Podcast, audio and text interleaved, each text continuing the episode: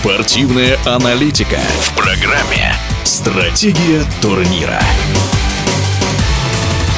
Только на пятом этапе чемпионата мира по ралли действующий чемпион Кали Раванпере из команды Toyota смог одержать первую победу в нынешнем сезоне. После этого успеха Фин вышел в лидеры генеральной классификации, опередив пропускавшего ралли Португалии француза Себастьяна Ожье. Насколько легкой получилась победа финского гонщика в отсутствии главного конкурента, об этом мастер спорта международного класса Денис Левятов. Пока все конкуренты там как-то разбирались, пробовали разные, может быть, шины, экспериментировали, он ну, надежно вполне себе ехал и много не проигрывал. И когда он стал лидером на второй день, он получил очень хорошую стартовую позицию. И ему с такой выгодной стартовой позиции удалось нарастить свое преимущество сначала там до 25 секунд от второго места, а дальше практически там до минуты. Эта позиция, конечно, очень комфортная, то есть психологически ехать легче, нет такого давления.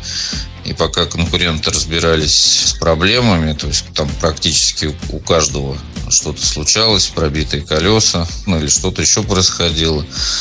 Кали здесь абсолютно повезло, заслуженно повезло, потому что, несмотря на его в общем-то, юный возраст. Это самый у нас молодой чемпион э, за историю всего ВРС. Тем не менее, он очень опытный, грамотный, может четко подготовиться и тактику правильно выбрать. Ну и заслуженная победа дала ему э, сейчас преимущество в личном зачете чемпионата мира. Он имеет уже некий отрыв, что дает ему и шанс на то, чтобы заявить о втором титуле. Ну, чемпионат начальной своей стадии, еще много чего впереди. И будет еще чему удивиться. А вот в Португалии, к примеру, британец Эльфин Эванс попал в серьезную переделку из-за особенностей трассы. В чем ее сложность? Горная дорога, местами узкая, местами быстрая, каменистая, что повлияло сильно на расклады на этой гонке очень пыльная, все гонщики жаловались, видимость очень плохая. В такой видимости, соответственно, ошибки какие-то бывают чаще. И говорит об этом огромное количество пробитых колес и вылетов. Например, Элфин Эванс, который открывал гонку, попал на четвертом спецучастке серьезную аварию и дальше не смог продолжить борьбу, при том, что показывал высокую скорость. Но вот его позиция, это вот когда едешь открывающим трассы, то есть у тебя все, что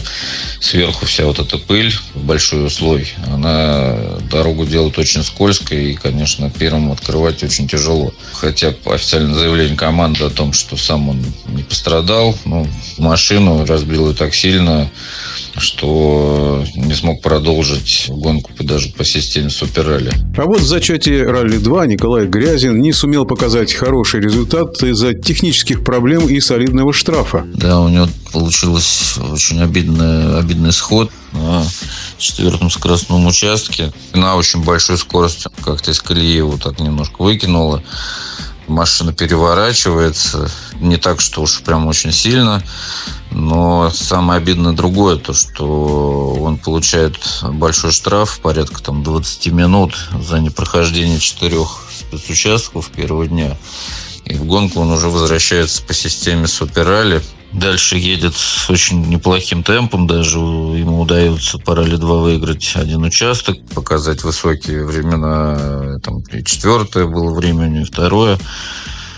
Но, к сожалению, с таким штрафом о результате уже не может быть и речи. Вот. Но, тем не менее, он э, с 56-й позиции, на которой оказался после своей аварии, поднялся до 30-й. Можно сказать, что Николай Грязин в Ралли-2 как-то смог вырулить, а следующий, шестой этап, состоится 1 июня в Италии. В нашем эфире был мастер спорта международного класса по автогонкам Денис Левятов. Стратегия турнира.